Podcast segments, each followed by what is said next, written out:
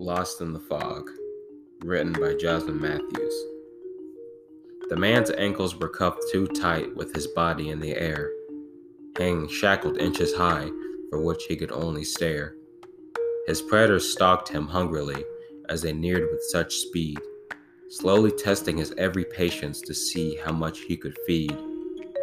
Trapped in a sticky situation and sounds into isolation, he's presented with an oral deal request where he has suffered in the complication. She kept following and stalking him the day after the next. He slowly grew irritable as she kept refusing his text. She prayed after him more and more, and he could never get away. So she threatens to blackmail him if he wouldn't take her out today. So his fate was set in stone like an intense game of chess. He had to take her to the dance in a new shiny dress. He rolled his eyes, he groaned real loud, and didn't even have a choice due to her persistent dark cloud.